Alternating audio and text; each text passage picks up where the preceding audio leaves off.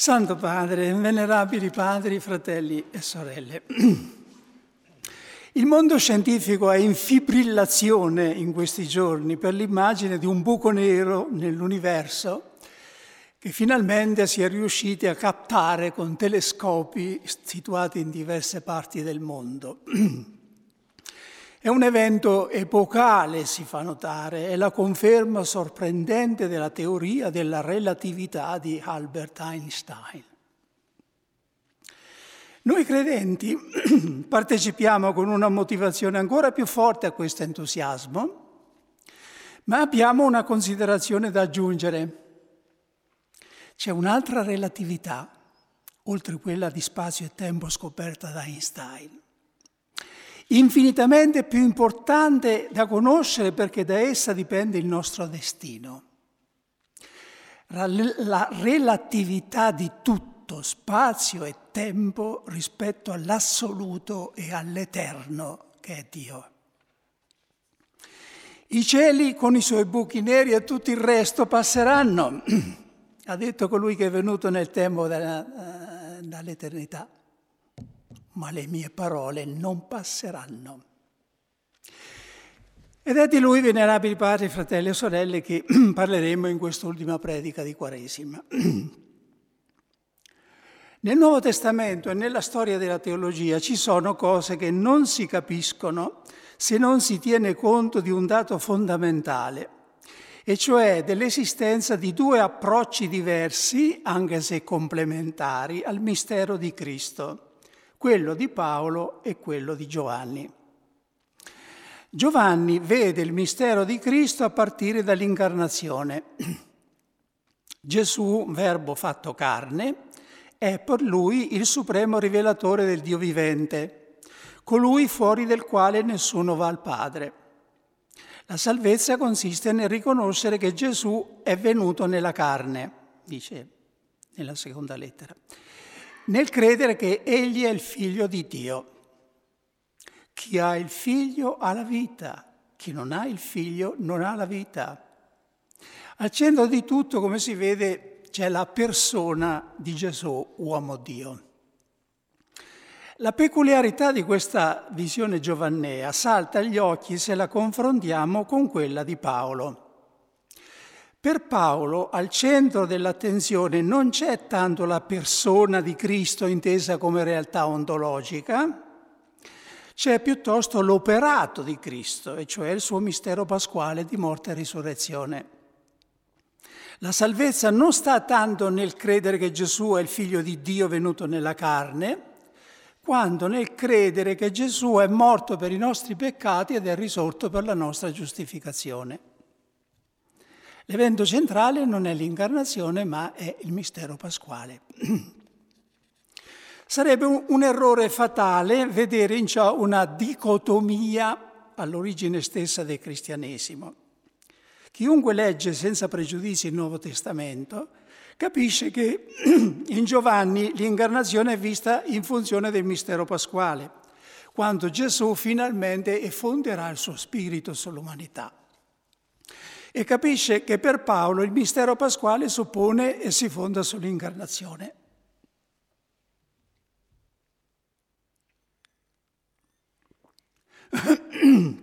Chiedo scusa. Colui che si è fatto obbediente fino alla morte, e alla morte di croce, è uno che era nella forma di Dio, uguale a Dio. La diversa accentuazione dei due poli del mistero riflette il cammino storico che la fede in Cristo ha fatto dopo la Pasqua. Giovanni riflette la fase più avanzata della fede in Cristo, quella che si ha alla fine, non all'inizio degli scritti del Nuovo Testamento. Egli è al termine di un processo di risalita alle sorgenti del mistero di Cristo. Lo si nota questo osservando anche da dove cominciano i quattro Vangeli. Il Vangelo di Marco, che è il più antico, comincia dal battesimo di Gesù, il Vangelo.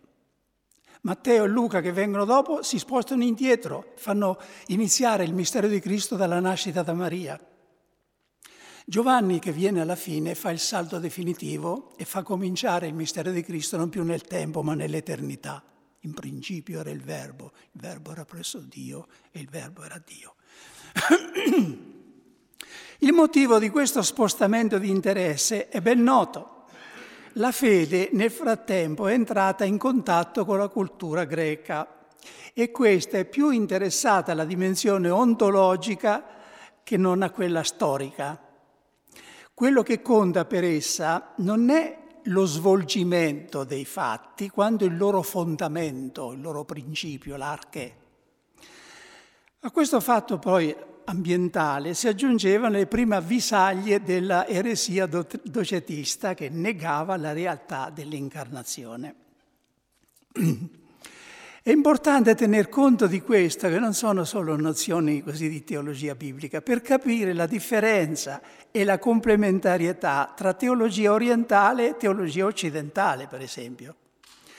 Le due prospettive, la paolina e la giovannea, pur fondendosi insieme, come vediamo che avviene nel credo niceno costantinopolitano, dove si parla di incarnazione e di mistero pasquale,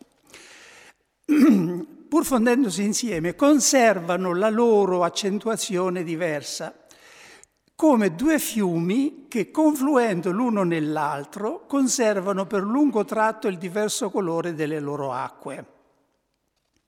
La teologia e la spiritualità ortodossa si fonda prevalentemente su Giovanni. Quella occidentale, la protestante più ancora che quella cattolica, si fonda sulla prospettiva paolina. Ora vorrei mostrare, venerabili padri, fratelli e sorelle, cosa tutto questo comporta per la nostra ricerca del volto del Dio vivente, che è il tema centrale di questa serie di meditazioni. Al termine delle meditazioni di Avvento ho parlato del Cristo di Giovanni, che nel momento stesso in cui si fa carne introduce nel mondo la vita eterna. Al termine di queste meditazioni di Quaresima vorrei parlare del Cristo di Paolo, che sulla croce cambia il destino dell'umanità. Ascoltiamo subito il testo dove appare più chiara la prospettiva paolina sulla quale vogliamo meditare. È dalla prima lettera ai Corinzi, capitolo primo. Poiché infatti nel disegno sapiente di Dio il mondo con tutta la sua sapienza non ha conosciuto Dio, è piaciuto a Dio salvare i credenti con la stoltezza della predicazione. Mentre i giudei chiedono segni e i greci cercano sapienza, noi invece annunziamo Cristo crocifisso. Scandalo per i giudei, stoltezza per i pagani. Ma per coloro che sono chiamati, sia giudei che greci, Cristo, potenza di Dio e sapienza di Dio. Infatti ciò che è stoltezza di Dio è più sapiente degli uomini e ciò che è debolezza di Dio è più forte degli uomini. L'Apostolo parla di una novità nell'agire di Dio, quasi un cambio di passo e di metodo da parte di Dio.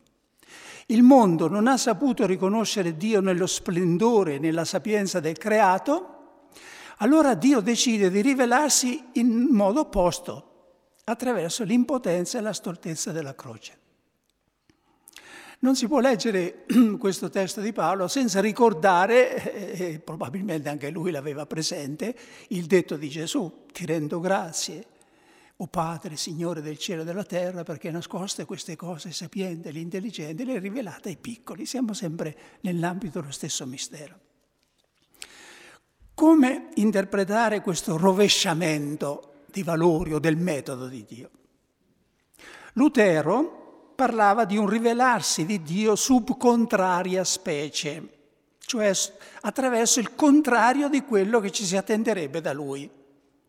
Egli è potenza, si rivela nell'impotenza, è sapienza, si rivela nella stoltezza, è gloria, si rivela nell'ignominia, è ricchezza, si rivela nella povertà.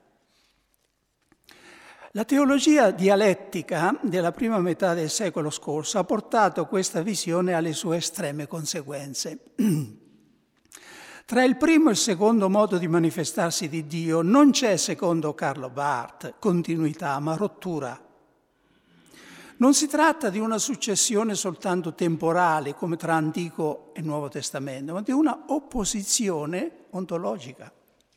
In altre parole, la grazia non costruisce sulla natura, ma contro di essa. Tocca il mondo come la tangente il cerchio, cioè la sfiora senza entrare dentro come invece eh, fa il lievito che fa fermentare la massa. È l'unica differenza che, a detta dello stesso Barth, lo tratteneva dal dirsi cattolico. Tutte le altre differenze gli parevano al confronto di poco conto. Alla analogia endis egli opponeva la analogia fidei, cioè alla collaborazione tra natura e grazia, l'opposizione tra la parola di Dio e tutto ciò che è mondano, che viene dal mondo. Benedetto XVI, nella sua enciclica Deus Caritas Est, mostra le conseguenze che questa diversa visione ha a proposito dell'amore. Carlo Barth aveva scritto, dove entra in scena l'amore cristiano, ha inizio immediatamente il conflitto con l'altro amore, l'amore umano.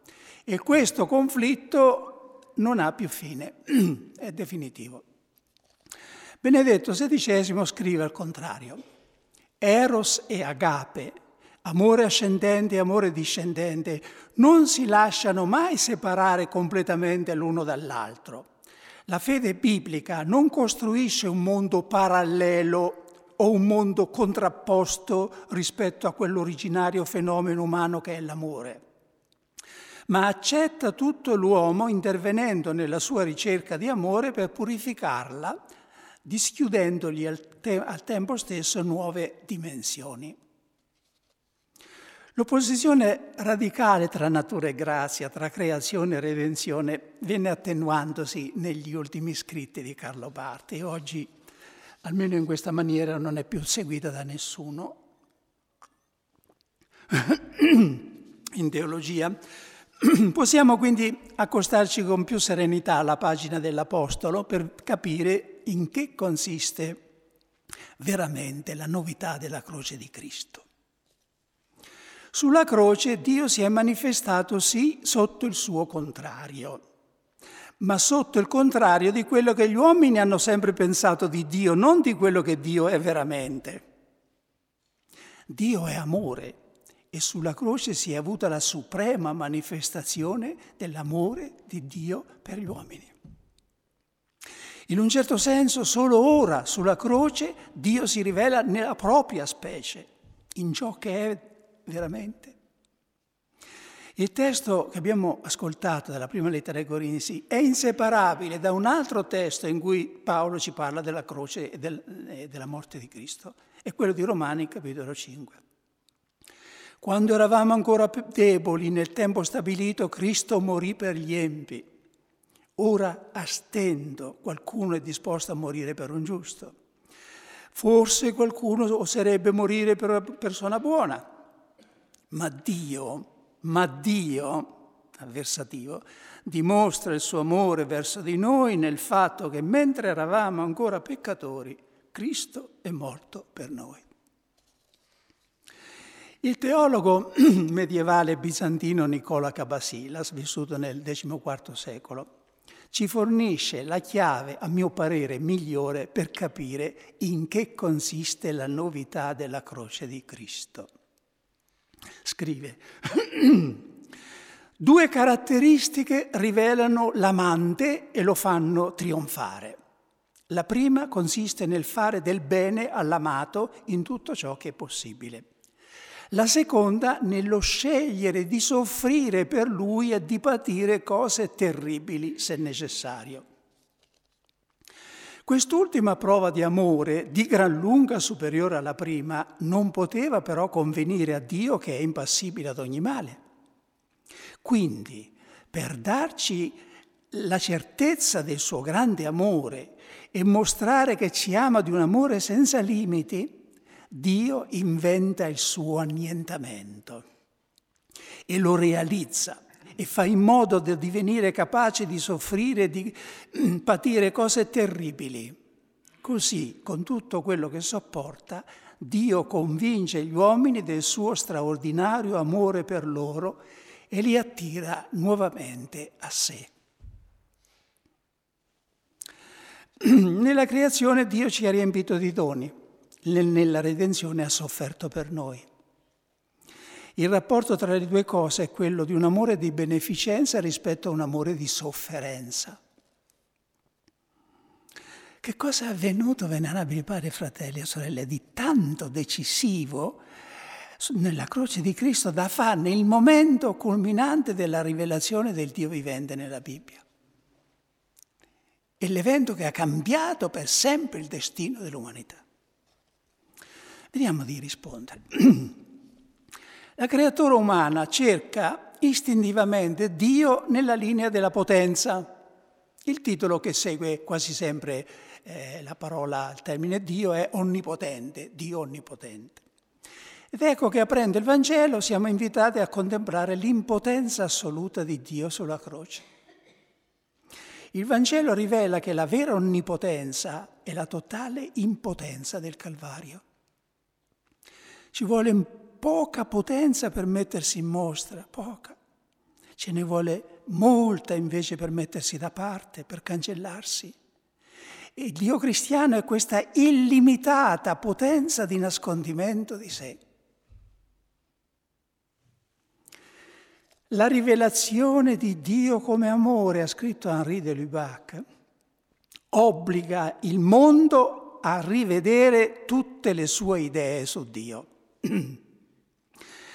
La teologia e l'esegesi sono ancora lontane, io credo, dall'aver tratto da ciò tutte le conseguenze. Una di tali conseguenze è questa. Se Gesù soffre in maniera atroce sulla croce, non lo fa principalmente per pagare al posto degli uomini il loro insolvibile debito. Con la parabola dei due servitori Gesù aveva già detto che il padrone i 10.000 talenti li rimette gratuitamente. No, Gesù muore crocifisso perché l'amore di Dio potesse raggiungere l'uomo nel punto più remoto nel quale si era cacciato ribellandosi a lui, e cioè nella morte. Anche la morte è ormai abitata dall'amore di Dio. Nel suo libro su Gesù di Nazareth, Benedetto XVI ha scritto, l'ingiustizia, il male, come realtà non può semplicemente essere ignorato, lasciato stare, deve essere smaltito, vinto. Questa è la vera misericordia. E che ora, poiché gli uomini non ne sono in grado, lo faccia Dio stesso, questa è la bontà incondizionata di Dio. Il motivo tradizionale dell'espiazione dei peccati mantiene, come si vede, tutta la sua validità, ma non è l'ultimo motivo. Il motivo ultimo è la bontà incondizionata di Dio, cioè il suo amore. Questo bisogna rivedere questo, perché noi continuiamo a vedere la croce solo come un mistero di dolore di espiazione, invece è il mistero d'amore è anzitutto il mistero dell'amore di Dio, il mistero di sé, perché Dio è amore. Possiamo individuare tre tappe nel cammino che la fede pasquale ha fatto all'inizio della Chiesa. All'inizio ci sono semplicemente due fatti, morì, risorse. Pietro nel discorso di Pentecoste dice, voi l'avete crocifisso, Dio l'ha risuscitato. In una seconda fase ci si pone la domanda, perché è morto e perché è risorto? E la risposta è il cherigma. È morto per i nostri peccati, è risorto per la nostra giustificazione. Al fatto, come si vede, si aggiunge il motivo del fatto. Restava però una terza domanda. E perché è morto per i nostri peccati? Chi l'ha spinto a farlo? La risposta su questo punto unanime di Paolo e di Giovanni è perché ci ha amato. Mi ha amato e ha dato se stesso per me, scrive Paolo. avendo amato i suoi che erano nel mondo, li amò sino alla fine, dice Giovanni. Quale sarà la nostra risposta di fronte al mistero che stiamo contemplando e che la liturgia ci farà rivivere nella settimana santa? La prima e fondamentale risposta è quella della fede. Non una fede qualsiasi, ma la fede mediante la quale ci appropriamo di ciò che Cristo ha acquistato per noi. La fede che rapisce il regno di Dio, direbbe Gesù, con violenza quasi. L'Apostolo conclude il testo da cui siamo partiti con queste parole. Cristo Gesù, per noi, è diventato sapienza per opera di Dio, giustizia, santificazione e redenzione. Perché come sta scritto, chi si vanta, si vanti nel Signore. Quello che Cristo è diventato per noi, giustizia, santità, redenzione, ci appartiene, è più nostro che se l'avessimo fatto noi. Diceva proprio quello scrittore bizantino Cabasillas, poiché noi apparteniamo a Cristo più che a noi stessi, dal momento che Lui ci ha ricomprato a caro prezzo, inversamente quello che è di Cristo è più nostro che quello che è nostro.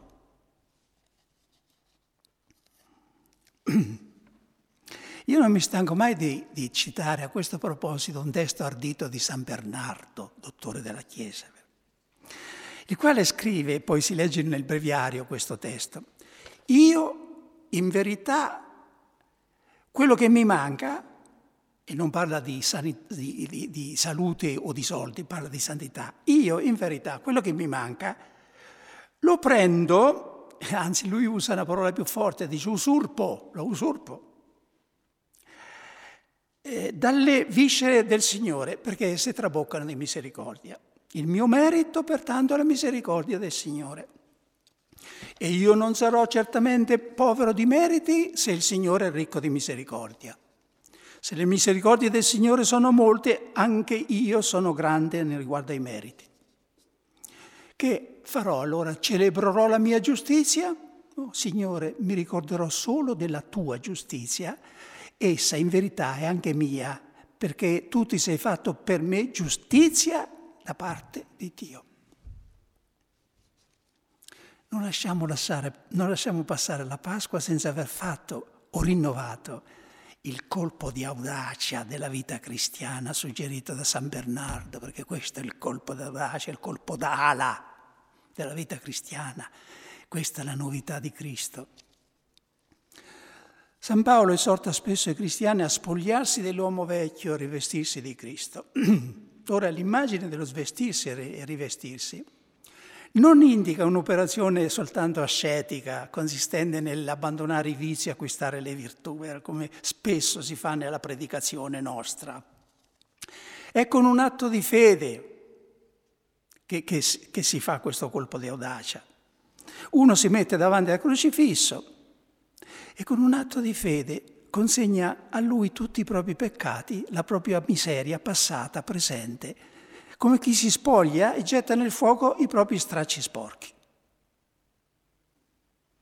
E fa come il pubblicano, va al Tempio, dice, oddio, abbi pietà di me peccatore. E Gesù dice, quell'uomo tornò a casa giustificato.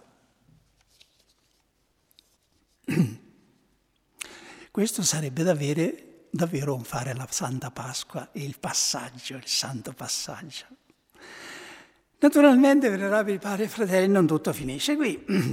Dall'appropriazione dobbiamo passare alla imitazione.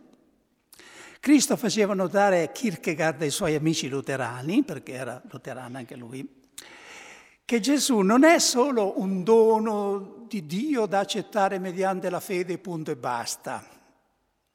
È anche un modello da imitare nella vita, aggiungeva lui. e si capisce bene chi era il suo bersaglio. Vorrei sottolineare un punto concreto su cui cercare di imitare l'agire di Dio. Quello messo in luce da Cabasilas con la distinzione tra amore di beneficenza e l'amore di sofferenza. Nella creazione Dio ha dimostrato il suo amore per noi riempiendoci di doni la natura con la sua magnificenza fuori di noi, l'universo con queste sue dimensioni sconfinate, l'intelligenza, la memoria, la libertà dentro di noi. Ma non gli è bastato.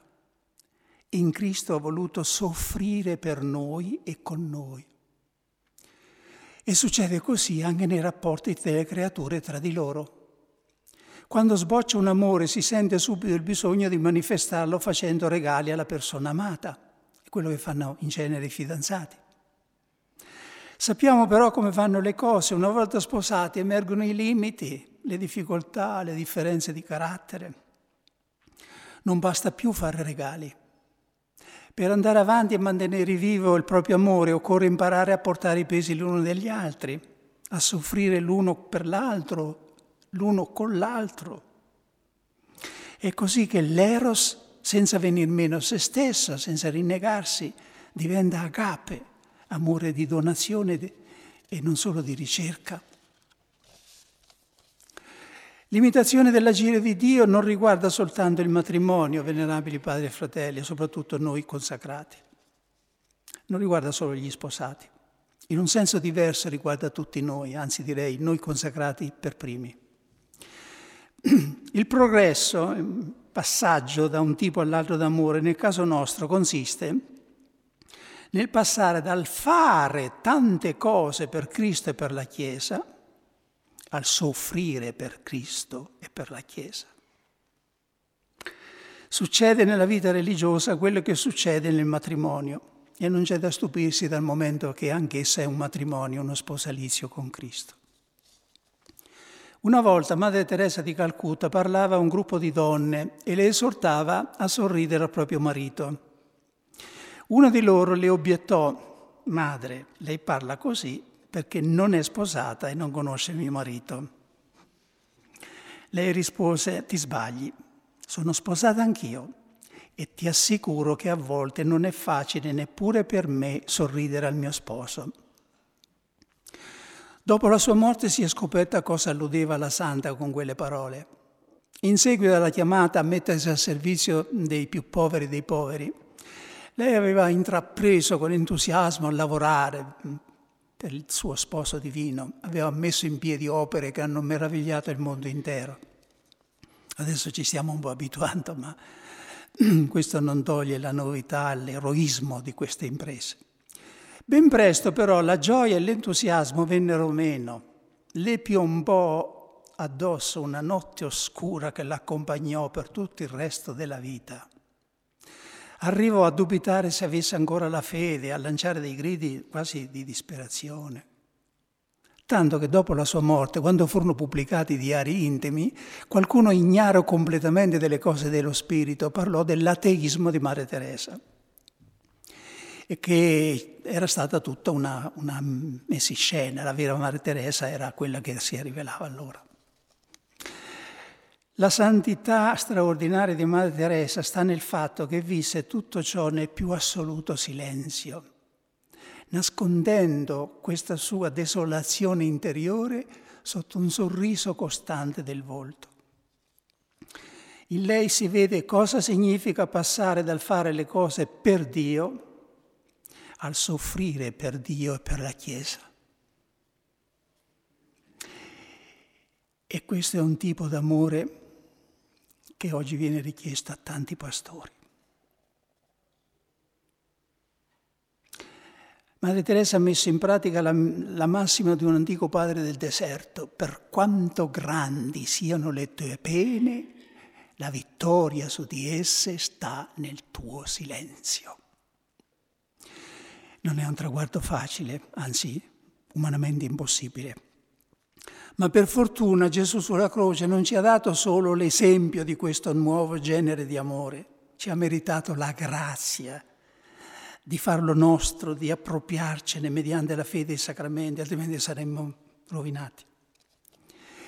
E rompa perciò, venerabili padri e fratelli, in questa settimana in cui entriamo dal nostro cuore il grido della liturgia Adoramus te Christe de benedicimus tibi, quia per santam crucem tuam redemisti mundum.